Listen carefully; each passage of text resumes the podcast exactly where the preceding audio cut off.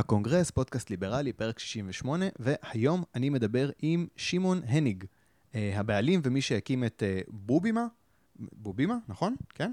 ככה אומרים את זה? זה שתי מילים, זה בעצם הלחמה של המילה בובה ובימה. אוקיי, אז מדובר בחנות אה, לצעצועי עץ. אה, אגב, היום יש לך יום הולדת גם, נכון? צעצועי עץ ובובות נכון. ויש לך יום הולדת היום?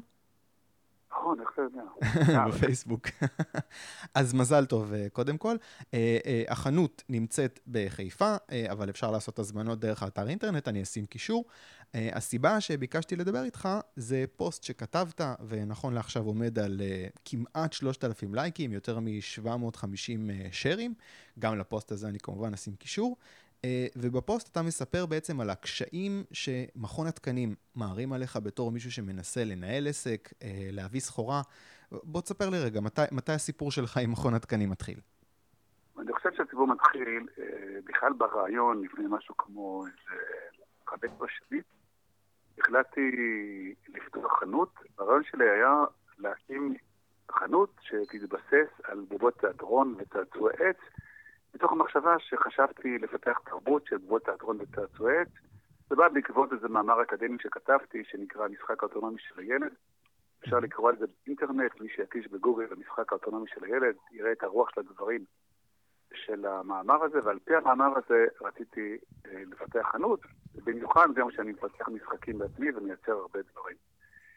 ואז אני כמעט, במשך כמעט שלוש שנים חקרתי באירופה את כל הנושא של צעצועי העץ, אה, סימנתי לי עצמי אנשים באירופה שחושבים כמוני, בעיקר בצ'כיה, בגרמניה, בשווייץ, בהולנד, בפולין, באיטליה. היה לי חבר שהייתה לו חברת הובלות בצ'כיה בשם פרנק, והוא היה אוסף לי מכל מיני מקומות באירופה, אתה לפעמים קונטיינר, לפעמים פחות, היה מביא את זה לישראל, לפעמים בנמל טריאסט, לפעמים בהמבורג, זה רוב בהמבורג, ברוטרדם, בכל מקום שהיה קרוב ההובלה, משם הוא שולח את זה לישראל. הסחורה הייתה מגיעה לישראל, מכון התקנים זה הנוהל, היה שולח נציג שלהם. נציג היה בא, רואה את הצעצועים הרצויים, לוקח דוגמה, הייתה משלם משהו כמו 500-600 שקל, וכל הקונטיינר, גם הצליח מאיזה שמונה או עשרה ספקים שונים, הייתי משלם 500-600 שקל על סכום של איזה 25-30 אלף שקל, זה היה לי סביר. פתחתי חנות אחת ברחוב גאולה, זה הלך והתרחב, והגעתי למצב שהיה לי שש חנויות בישראל. גם הרבה עובדים, והעסק הזה תפס תאוצה. המטרה שלי הייתה להגיע אחרי שתכננתי, מה שנקרא תוכנית עסקית, להגיע ל-12 חנויות, הגעתי ל-6 חנויות. באמת עסק שהרוויח טוב. טוב זה יחסי, אבל הוא הרוויח לא רע, הוא לא, לא הפסיד כסף מתוך השקעה קטנה של איזה 30 אלף שקל שהיו לי. העסק הזה התחיל לייצר הכנסות ולהתפתח. נהדר. ואז לפני שש שנים, מכון התקנים החליט שה-600 שקל זה לא מתאים לו, והוא רוצה הפעם משהו כמו איזה 30-40 אלף שקל לכל יבוא. אמרתי להם, אה, מה זה? אני לא יכול לשרוד בעסק הזה, במיוחד לאור העובדה שהאינטרנט כבר נכנס לפעולה, דה, גוגל, אה, התחיל לחטוף את הדברים דרך אמזון, איבה, היה לי אקספרס היה פחות ידוע אז, ואני הבנתי לאיפה זה הולך. אני, אני הבנתי מזמן שהאינטרנט יתפוס תאוצה, גם זו הסיבה שפתחתי חנות שקניתי ישר מהיצרן בלי פערי תיווך. כלומר, המחירים שאני הייתי מוכר. לצרכן הישראלי היו אותם מחירים כמו באירופה. בלי בעיה. ואז אה, ניסיתי להסביר להם פה, אני הולך להתרסק, אני לא יכול להגיע למחירי מטרה כמו שאני רוצה, לשלם 25,000 שקל שמעמיסים אליי פי שניים מהעלות שלי, וכמה אני אמכור. אין סיכוי שאני אוכל לשרוד במצב כזה. הייתה להם איזושהי סיבה לזאתי? אוקיי, הסיבה שלהם הייתה, הם טענו שמבקר המדינה חקר וראה שהם אה, הם עושים כל מיני דברים לא חוקיים, לא יודע אם לא חוקיים, כי הם קובעים איך ייראה החוק. לא יודע, הם עשו כל מיני דברים, זה לא ברור לי מה, לדעתי הם ניצלו את ההזדמנות של מבקר המדינה בדף, שהם אה, נותנים היתרים בקלות יתרה, זה לא מתאים להם. עכשיו, מבחינה חוקית, על פי טעמי ועל פי, על פי, ה, על פי פרשנות שקיבלתי ממשפטנים, נאמר לי שהם לא יכולים לעשות דבר כזה, מאחר והם זרוע שלטונית. שנקרא גוף סוברני, הם צריכים, הם צריכים שיהיה להם לפחות שני שליש בכנסת כדי ליצור שינוי חוקתי על פי פתחת עסק, מה שנקרא חוק, חוק יסוד חופש העיסוק. אוקיי. Okay. מה עושים? הלכתי לעורך דין, אמרתי, שמע, יש לך שיהוי, שיהוי זה 30 יום. אם זה תוך 30 יום אתה מגיש עתירה מנהלית לבית המשפט המחוזי, אתה יכול לתקוף את ההחלטה שלהם. זה מה שעשיתי. הלכתי למשפטן מאוד בכיר בארץ, כתב לי, אמר לי, בואנה, זה פר אקסלנס פגיעה בחופש העיסוק. אתה, אתה בונה עסק על סמך נוהל מסוים, נוהל משתנה, אסור להם לעשות דבר כזה. זה חופש העיסוק, בשביל זה נועד חופש העיסוק. זה גם לא מידתי, זה פגיעה אנושה בעסק שלך. וגם הרבה אחרים שנפגעים. אז הגשנו עתירה מנהלית לבית המשפט המחוזי בחיפה. השופט סוקול, רון סוקול, אה, השיב לעתירה, אה, הוא כתב בצורה מאוד מתחמקת כזה, לא מתאים, למה אתה חושב שאני כן מתאים וזה? בקיצור, הוא לא רוצה לדון בעתירה. חזרתי אליו, הוא אמר לי, תבדוק אם הוא מועמד לעליון. באמת, בדקנו, רון סוקול היה מועמד לעליון. הוא לא נבחר, אבל הוא היה מועמד. הוא אמר לי, כן, כנראה הוא לא רוצה לשרוף את עצמו. אמרתי, אז מה עושים? מה זאת אומרת? מה זה קשור? שופט שמועמד לעליון לא רוצה לעסוק בתפוח אדמה לוהט. למה שיעסוק בזה? למה שיערערו על ההחלטה שלו ויגידו לו, תשמע, אתה לא קיבלת החלטה? לא, בשביל מה צריך את זה? Hmm. למה? אוקיי, אז מה עשיתם? אז הדבר השני שאמרתי, אז מה עושים? אומר לי, הדרך השנייה, אתה יכול להגיש בג"ץ, שיעלה לך כמה מאות אלפי שקלים, ואתה יכול לדון עוד שנתיים-שלוש, או אתה משנים את החוק. שאלתי, מה זה אומר משנים את החוק? אין דרך אחרת במדינה דמוקרטית לעשות שינויים. או שאתה משנה את החוק, או שאתה מגיש בג"ץ, אין דרך שלישית. בקיצור, בגלל כל הלחץ שהיה, כחלון היה מועמד, הוא פרש מהכנסת, נפגשנו אותו בכל מיני קשרים, בית קפה שני בחיפה, ושאלתי אותו איך משנים את החוק. אחרי שהוא שינה את החוק של הסלולר, אתה זוכר את המקרה הזה. בוודאי. הוא ישב והסביר לי מילה במילה איך, איך הוא שינה את החוק הזה. אני לא אספר מה שהוא אמר, כי אני לא רוצה לומר דברים, אבל בארבע עיניים אני אספר לך. אוקיי. Okay. אה, קיצורו של עניין, הלכתי וכתבתי מכתבים בוועדת הכנסת וכל שם, ולחצתי על עמית לנג שהיה מנכ"ל משרד הכלכלה בתקופה ההיא, בנט נבחר להיות שר הכלכלה. אחרי כל מיני לחצים, בנט מגיש הצעת חוק לחוק ההסדרים, כזה חוק ההסדרים, בעצם לפרק את מכון התקנים ולהכיר בתקנים הבינלאומיים. אגב, כל הצעצועים שאתה מביא הם באמת במסגרת תקנים בינלאומיים? ודאי. תראה, באירופה אנשים צריכים להבין. אחד הדברים שעובדים באירופה הם אחרת לחלוטין ממה שבארץ. זה לא כמו שבארץ. באירופה, הדירקטיבה האירופאית, הרגולציה היא לא על המוצר, היא על המעבדה. כמו שבישראל, טסט לאוטו. כשאתה עושה לאוטו טסט, משרד התחבורה לא אומר לך, אני אבדוק לך. אומר לך, יש לך אלף מכוני רישוי בישראל, לך תבדוק אחד מהם שאתה רוצה. אני אפקח על המכון. והיה והמכון ייתן לך טסט לאוטו, למרות שאין לך ברקסים, לעוד דברים בוטים, ותעשה תאונה, אני גם יכול להשאיר את המכון בהרגע תהיה תאונה. או ברשלנות, מינימום. אם אני אתפוס אותך שאתה לא טסט, אני אתפוס לך את הצורה. אתה תשלם קנס, אתה אולי תקבל שלילה, יהיה לך קצת. בקיצור, לא שווה לך לא לעשות טסט לאוטו. אני אתפוס אותך באופן אקראי. כל אחד הוא בעצם מועמד לתפיסה בארץ בזמן נסיעה. אז אף אחד לא רוצה לא לעשות טסט, בשביל מה להיתפס? אוקיי. זה לא אותו דבר בדיוק. הם אומרים, תקשיבו, תניעו סחורות באופן חופשי. אבל כל מוצר חייב להיבדק על ידי מעבדה שאני אאשר אותה. בשווקים אני אבקר את המוצרים שלכם. אם אני אתפוס מוצר שלא עבר מעבדה שאני השארתי לכם, נגמר הסיפור של היבואן. אבל בישראל לא. בישראל הרגולציה היא על המוצר, לא על המעבדה. אם הרגולציה הייתה על המעבדה, סחורות היו נעים באופן חופשי. האם, השאלה המהותית, האם מעבדה בגרמניה לא מספיק טובה לישראל? מה, הדם של הילדים בגרמניה הוא סמוק יותר מדם הילדים בישראל? למה צריך לבדוק את המוצר פעם נוספת? Okay. אוקיי. אותה שאלה, אותה שאלה ועדת הכלכלה, אני היחיד שנמצא שם, כל היבואנים, סליחה, סליחה על הביטוי, פחדנים, עלובים מבחינתי, אף אחד לא רצה לבוא לשם, הייתי לבד שם, כל אחד שומר על התחת שלו, אני לבד יושב בוועדה, איילת שקד, מול דני גולדשטיין, שהיה בעצם, היה יושב ראש מכון התקונים, שואל שאלה פשוטה מאוד. למה מוצר שנבדק באירופה צריך להיבדק פעם נוספת בישראל? דני גולדשטיין אומר את המשפט הבא, וזה כתוב בפרוטוקול, כדאי לצטט בגדול את זה ולהראות את זה. הוא אומר, כל מוצר שמאשרת מעבדה בינלאומית, מה שנקרא אי 71, והוא מציין במפורש, 100% מהמעבדות אין בדיקה כפולה. ברוורמן, יושב ראש הוועדה, אומר, העיקר שאניג יהיה מרוצה. תשמעי איזה משפט, בוועדת הכלכלה, העיקר שאניג יהיה מרוצה, זה מכוון אליי. וואלה, אני יוצא משם, אני אומר לעצמי, אני לא מרגיש כל כך בנוח, אני אומר, אבל אולי, כמו שאתה יודע, אתה מביא את הסוס לבאר, הוא שותה ממנו. אמרתי, הוא לא יכול להגיד כאן בוועדה שעומדים לשנות את החוק דברים אחרים. אולי הוא שינה את, העמדה שלו. המנכ"ל אומר את זה, לא איזה פקיד זוטר באיזה, באיזה בר חשוך. המנכ"ל קבל על בעדה, מוקלט וכתוב בפרוטוקול. רק שאני אוודא שאני מבין. אז הוא בעצם אומר, תשמעו, אם מגיע מוצר שיש לו את הסטמפה של אישור של מעבדה מוכרת, הכל בסדר, לא צריך לבדוק. זה מה שהוא אומר? לא, אין, אין בדיקה כפולה. הוא, הוא אומר, מציין ואומר, 100 אחוז, אני אשלח לך באמת, ותראה את הציטוט במדויק, מילה במילה. Mm-hmm. הוא אומר, 100% מהמעבדות. ואני שם לבלבל את המוח. אוקיי. אני אומר, את יודעת מה? וואלה, אני שותק, אני מבליג. נוח, אני יוצא החוצה, מתקשר לחברה, במקרה הזה בדנמרק, וישלחו לי מוצרים ב-25,000 שקל. ושלחו לי תעודות, אמרו לי, יש תעודות, תצטרך בדיקה, אין בעיה. שולחים לי, אתה יודע, ב-PDF איזה 1,500 דפים, תעודות, אני אשלח לך את זה, זה עמודים, עמודים, עמודים, בדיקה, לא, אני לא מבין, בדיקות כפולות כאלה. המוצרים אחרי שבועיים מגיעים לישראל, מהמבורג לוקח שבועיים להגיע לישראל. אני מבסוט, שם את הכל בדיסק און קיש, הולך למכון התקנים, אחרי עשרה ימים, 17,000 שקל בדיקות תשלם.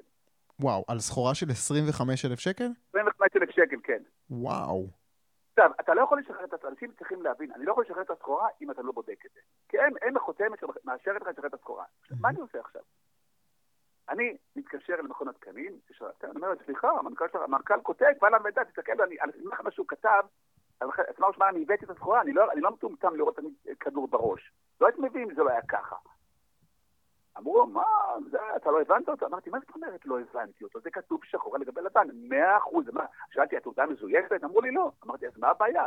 טוב, אמרו לי, אני לא הבנתי אותו, הוא התכוון לומר שרק אם המעבדה מוכרת, ויש הסכם הכרה הדדית. אמרתי, אבל זה לא מה שכתוב בפרוטוקול. הוא לא אמר את זה. יכול להיות שאם היה אומר את זה, היה דיון על הנושא הזה, והיה בכלל כל, כל התנועה הייתה נראית אחרת. בקיצור, לא רוצים להקשיב לך באמת. אוקיי, okay, וכל זה אתה... קורה לפני כמה שנים? כן, מה, מה, מה אתה היית עושה במקרה הזה? יש לך עסק, כן. למכור סחורה, צריך לנהל אותו, אתה משקיע כמעט 25,000 שקל, מה, מה אתה עושה עכשיו? מה אתה היית עושה? אה, סוגר את העסק. אבל יש לך 24 עובדים, יש לך חוזים חתומים. יש לי התחייבות כמעט של איזה מיליון וחצי שקל. אבל אתה יודע, אני צריך בסופו של דבר גם להרוויח כסף. אני לא יכול אה, להפסיד כסף אה, ולהעסיק עובדים, ואתה יודע. אם תסגור את התפקיד עוד יותר כסף. יש לך חוזים חתומים. אה, כן, אבל לפחות אני לא אפסיד כסף נוסף בעתיד. אתה יודע, אני אחתוך את ההפסדים שלי ואמשיך בחיי. אולי אני אהיה שכיר בעסק אחר, ואז לא יעלה את הסיכון. כלומר, זה מה שאתה רוצה שיקרה במדינה, שכולם יהיו יכולים... בוודאי שלא, בוודאי שלא. אתה יודע, אתה שואל אותי מנקודת מבט של אה, מישהו ש... שעכשיו נתקע בבעיה הזאת. אתה יודע, אנחנו מדברים ואני מפרסם את השיחה הזאת בין השאר כדי לשנות את הדברים האלה. שר ונקרא נהיה אדם שלא מרים ידיים. אגב, בעבר הייתי מורה, מורה בבית ספר יסודי, ובמקרה הייתי אחד הגברים היחידים במדינה שבית המשפט העביר ילדה לחזקתו. אלא שהתברר לי שאם אתה אישה, אתה מקבל אם. ואני בתור גבר לא מקבל משרת אם. שאלתי מה זה, אמרו לי אתה גבר, אמרתי, מי זה מעניין אם אני גבר? אני בן אדם קודם כל, לפני שאני גבר או אישה. אם אישה מקבלת, גם אני מקבל. אמרו לי לא. אמרתי, אוקיי, נלך לבג"ץ. הגשתי שאילתה בכנסת עם אורן אמיר, פחדו מהבג"ץ שהגשתי, שינו. אמרו לי, לפנים משורת אני תקבל. אמרתי, לא, לא, לא, לא, לא. אתם שינו את התקנה. התקנה תהיה שכל גבר, מעכשיו והלאה, יקבל. אז כל הגברים בישראל שהם מורים, חד-הורים, משרת אם, בזכותי מקבלים משרת אם, זה פחות בעצם משהו כמו איזה עשר שעות, עשר שעות חודשיות בעבודה שלהם עם משכורת מלאה. סחטיין עליך. אני הבנתי, אני אוהב שנאבק משום שאני מאמין במשפט, בזמנו שהייתי נער, נחרט לי בראש אירוע מכונן, אחד המשפטים של מרגרט מיד. מרגרט מיד הייתה אנתרופולוגית, חקרה פאפוגיניה. אהבתי לקרוא אנתרופולוגיה. היא אמרה את המשפט, באמת, שנחרט לי בראש חזק. היא אמרה כך, לעולם, אתה כאילו ספק בכך שקבוצה קטנה של אנשים, אפילו אדם אחד, יכול להוביל לשינוי. כשקורה שינוי, זה תמיד קורה בגלל זה. ככה אני. אני, כשאני עושה משהו, אני אלך עד הסוף. לא ויתרתי. כעסתי מאוד, התחלתי לכתוב פוסטים זוהמים בפייסבוק. פוסטים באמת זוהמים.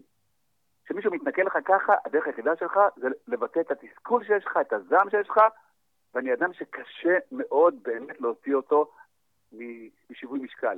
אבל הפעם, די, הגיעו עד נפש. קצת פוסטים זוהמים, כי אותם במילות גנאי עצומות, בא לי, בא לי אה, לחסל אותם, אתה מבין? הרגשתי שמרמים אותך, וגם רומסים אותך. התחושה שאתה נרמס, שאתה אסקופה נרמסת, זאת התחושה שיש לך. שגוף חזק וגדול עושה בך מה שאתה רוצה. למה? כי הוא יכול. לא בגלל שיש פה צדק, כי הוא יכול. וזה גבול, אני לא אדם שמוכן לחיות בחיים על, ה... על הברכיים. אני אמות, אני, אני אמות שאני עומד זקוף. ואת זה כנראה הם לא הבינו.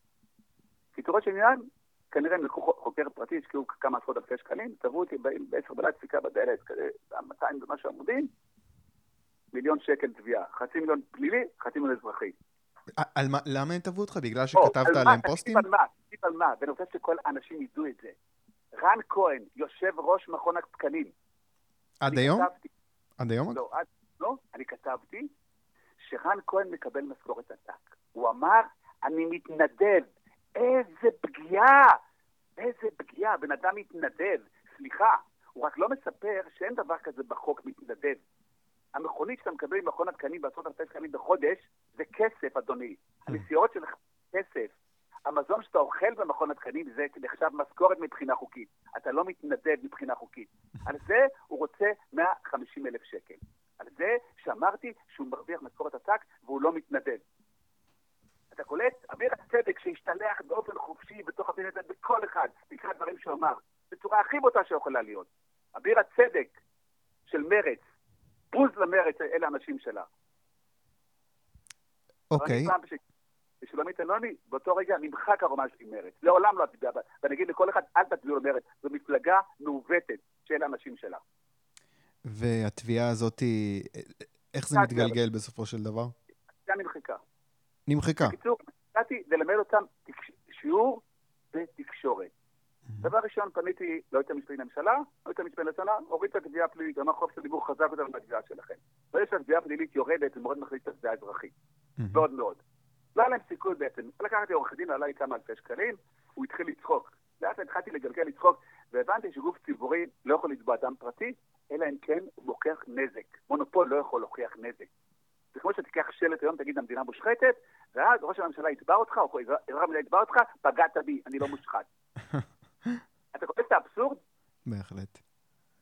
האבסורד הוא, מכון התקנים תובע אותי שכתבתי פרויקט בפייסבוק? נו באמת, יש גבול מסוים. אמר לעורך דין, זה אמר, העצוב בכל הסיפור, שאתה לא בארצות הברית. בארצות הברית היית מיליונר מתביעה כזאת. במצב הנוכחי, אתה לא יכול להרוויח כלום, כי אולי בקושי תחטא את העלויות של המשפט. קיצורו של עניין, אמרתי מה עושים, אמרו, טוב, אם תתנצל ככה וככה, אנחנו נוותר לך. הייתי בתוכנית של אורלי וגיא, בהרבה תוכניות טלוויזיה, כאילו שיעור בתקשורת עם מיקרופונים, הקלטתי אותם. אגב, אני ודני גולדשטיין חברים היום, דרך אגב, של מנכ"ל מכון התקנים.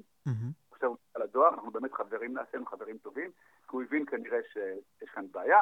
לדעתי, לדעתי, מי שדחף לתביעה הזאת זה יושב ראש ועד העובדים שלהם. הוא גם הפעיל את כולם, כולם בעצם בובות שלו לדעתי. ו... אני. למה אני אומר את זה? משום שכשהיינו בכנסת הם הכינו עליי תיק, תיק אישי. ועדת הרפורמה, הייתי בכמה ועדות, אגב, כחלון ורועי פוק מהוועדה, וכחלון אמר לי, תשמע, לא נוכל להעביר את החוק בוועדת הכלכלה. אמר, תשים לב שגם החוק לסלולר לא עבר ועדת הכלכלה. שאלתי לו למה, הוא אומר, זה לא היה עובר שם. כי אם יושב ראש הוועדה או מפלגת העבודה, הם יגידו מה שחשוב להגיד, ניצחנו את הקואליציה. ובאמת, מיכל בירן הוציאה פוסט כזה, ניצחנו את הקואליציה, ניצחון פירוט. אגב, מי שטרפד את הרפורמה הזאת... רגע, רק תעשה לי סדר, באיזה רפורמה מדובר? רפורמה של בעצם לבטל את מכון התקנים? שבנט הביא בזמנו הצעת חוק להכיר בתקנים הבינלאומיים, והייתי בוועדה הזו, זה לא עבר בוועדה. מי שטרפד את זה וצעק הכי הרבה, זו הייתה שלי יחימוביץ. מה היא אמרה? ישראל תהפך לפח זבל של סין. שלי יחימוביץ, הלוואי שאת מקשיבה לזה, 80 מיליון חבילות מסין נכנסו שנה שעברה לארץ. אנחנו כבר פח הזבל של סין. אוקיי. דווקא קטנים כמוני שמביאים מאירופה, יכולים לצמצם את פח הזבל הזה. בזכותך נהפכנו לפח זבל, היא אמרה לא לטפל. אגב, אני לא, אני לא יודע אם יש קשר בין שני הדברים. לפני שנתיים, מבקר המדינה מוציא חוות דעת כזו, איזה מין הלך כזה, הוא מספר לנו סיפור מאוד מעניין. גזבר מפלגת העבודה קיבל במשך ארבע שנים, תגיד באינטרנט, משכורת של 30 אלף שקל בחודש בלי שהוא עבר יום אחד, בלי שהוא עבד יום אחד. האם יש קשר בין הלהט של מפלגת העבודה לשמור על מכון התקנים לבין הדבר הזה? אני לא יודע, כדאי לבדוק את זה. רגע, למה? מה הקשר בין הגזבר למכון התקנים? גזבר מפלגת העבודה. אוקיי. קיבל ממכון התקנים. אה, אוקיי. אלף שקל לחודש. יש לך אינטרנט? יש לי אינטרנט, כן. תפתח את האינטרנט, תכתוב גזבר מפלגת העבודה מכון התקנים. מה אתה רואה? תגיד לי מה אתה רואה. רגע, גזבר. מפלגת מכון העבודה. מכון התקנים. מכון ה... אה, שנייה, טעות כתיב. התקנים. כותב, המבקר בודק, בכיר במכון התקנים, קיבל 30 אלף שקל בחודש במשך ארבע שנים. רוזנברגר? רוזנברגר כיהן כיו"ר ועדת הכספים של מטה הבחירות של מפלגת העבודה. או, האם הזכרת בשני הדברים?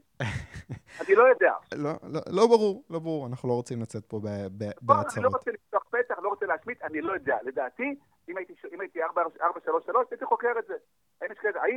האם, הלהט של מפלגת העבודה, במיוחד של שלט מיכל בירן, להגן, אגב, מיכל בירן, הלהט שלה להגן על מכון התקנים, תבדוק מה אח של מיכל בירן. בוא נגיד לך מה עושה אח של מיכל בירן. אח של מיכל בירן הוא מגן על העובדים בהסתדרות. האם יש פה טעם לפגם? האם יש פה חוסר יושר? אני לא יודע, אבל איך זה יכול להיות שאח של מיכל בירן, שהיא כל כך נאבקה לשמר את מכון התקנות הנוכחית, הוא דווקא זה שבכנסת מגן על העובדים של מכון התקנים דרך ההסתדרות. אגב, אה, אמרת לי שחלק מהנימוקים גם היה הגנה על העובדים במכון התקנים? בוודאי. לא, זה ביטחון תעסוקתי. אמרת, זה בדיוק כמו למשל שמדינת ישראל... מי אמר את זה? מי העלה את הטענה הזאת? מדינת ישראל רוצה לעשות שלום, יבואו לוחמים, יגידו, לא, לא תהיה לנו עבודה, מה, אתה השתגעת? מי העלה את הטענה הזאת? מי? איזה טענה? הטענה של אה, יש פה פגיעה בעצם במשרות. כן, בכנסת.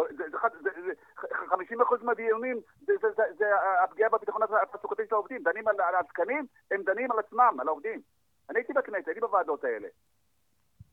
ו... ההסתדרות מגינה, מה הקשר בין שני הדברים? תעשה להם הצבא. מה זה קשור בכלל? המדינה מחליטה, השר, זה שר אמור להחליט, זה מה שנקרא משילות.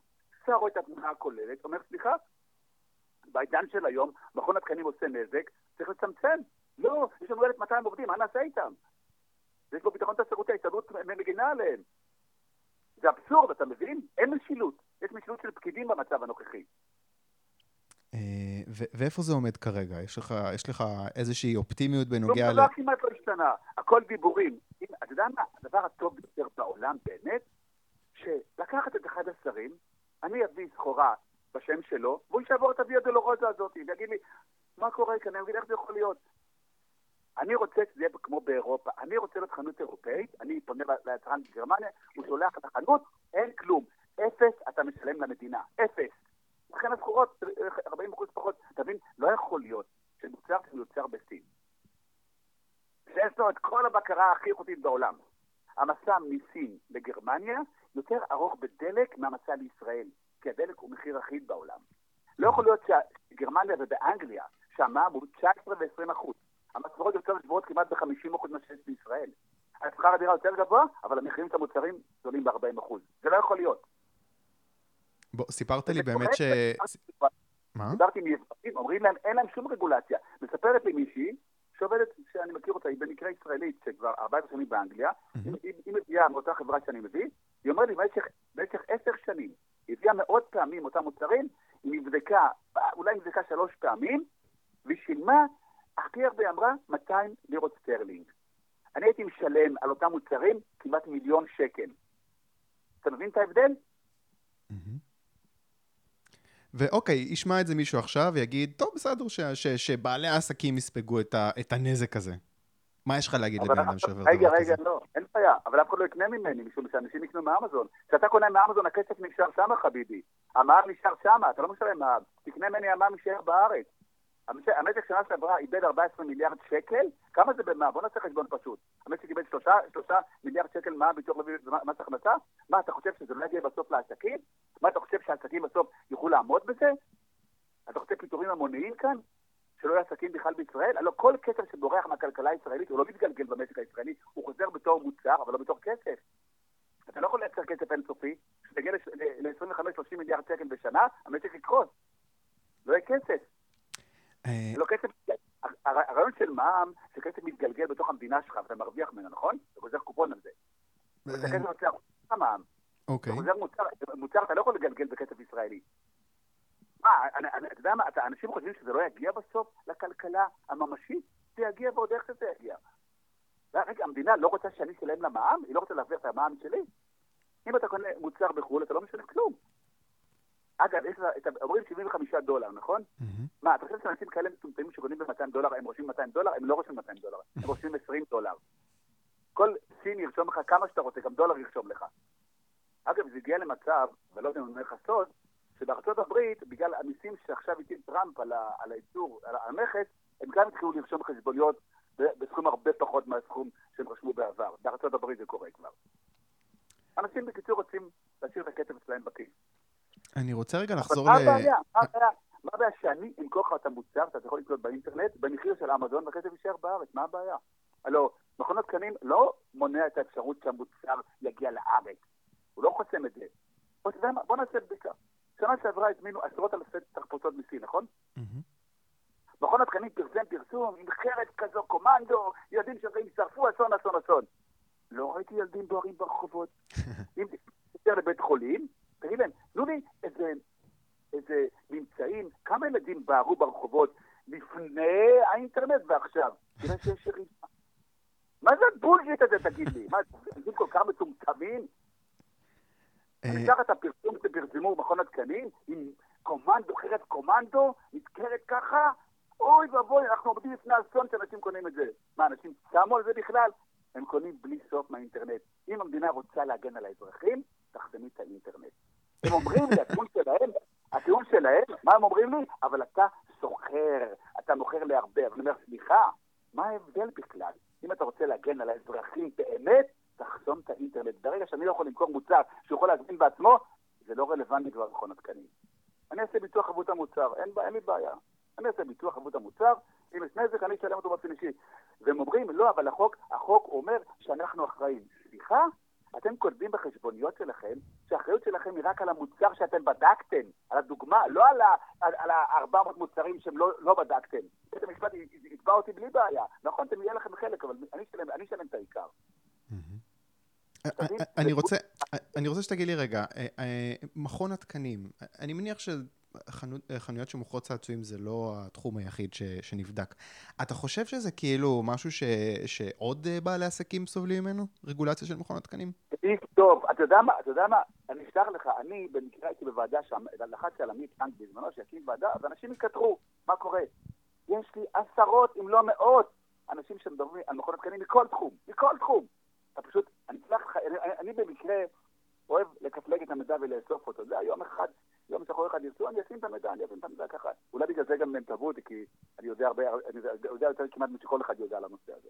יש לי את המידע שמור אותי במחשב. המון דברים. אתה יודע מה?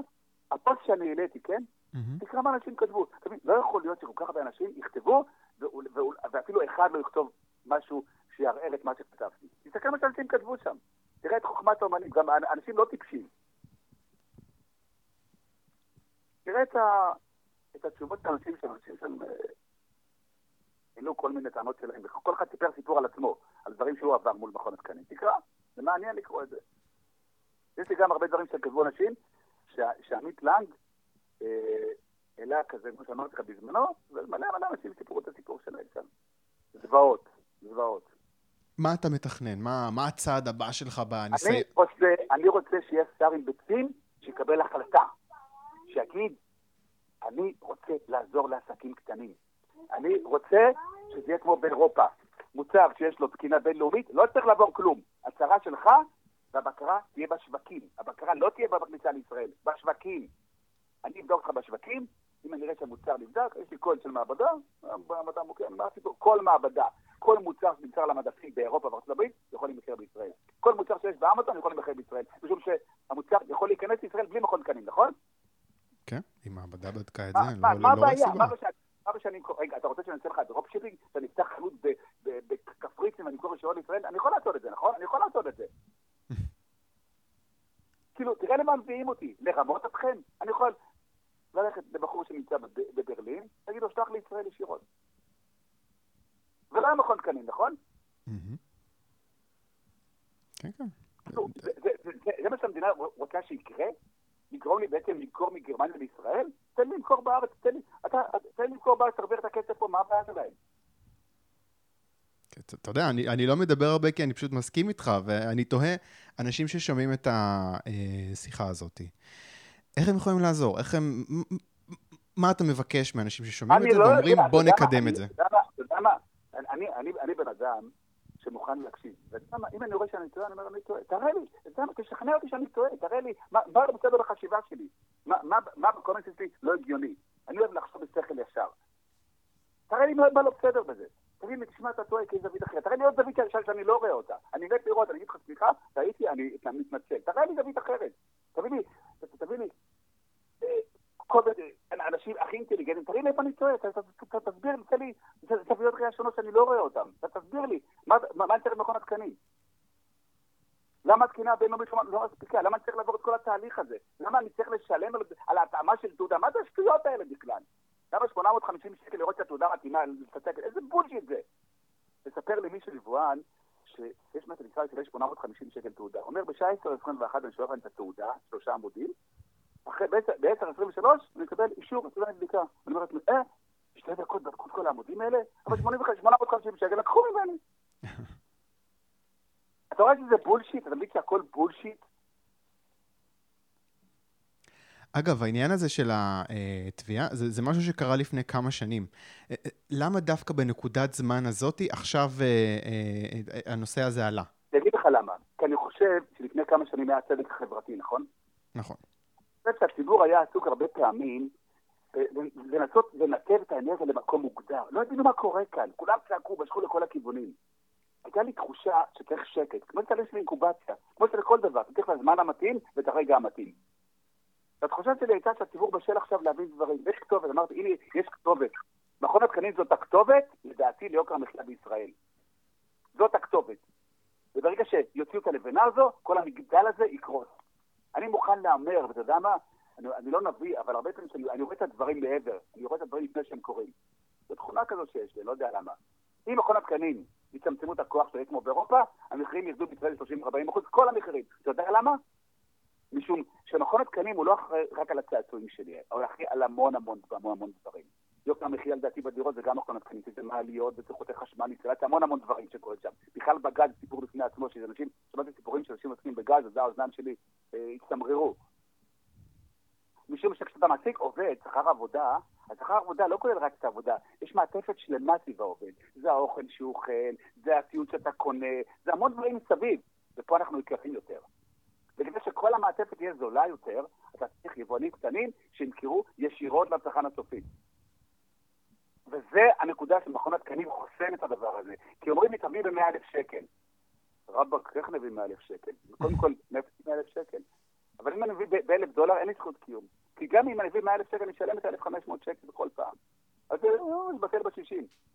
אז הגדולים יישארו, אבל הקטנים ייעלבו. אבל אלה הקטנים יכולים לחסל את הגדולים, משום שהקטן מוכר ישירו לצרכן הסופי. זה הנוהל היום בעולם. היום בעולם חברות גדולות מוכרות ישר לחנויות, עוקפות את מכון התקנים. אתה יודע מה? זה מגיע למצב שהחברות יתחילו למכור בעצמם לצרכנים, כי מבינים שזה השוק. כל חברה גדולה, אתה רואה שיש לה גם אתר שהיא מוכרת ישירות. ראית את זה? נראה לך את זה. אה, האמת שלא. לא, אני קונה באמזון. אתה יודע שחברות מוכרות ישירות? אה. ודאי. בתחום שלי מלא חברות התחילו למכור ישירות לצרכן הסופי מתוך האתרים שלהם. Hmm. בוודאי.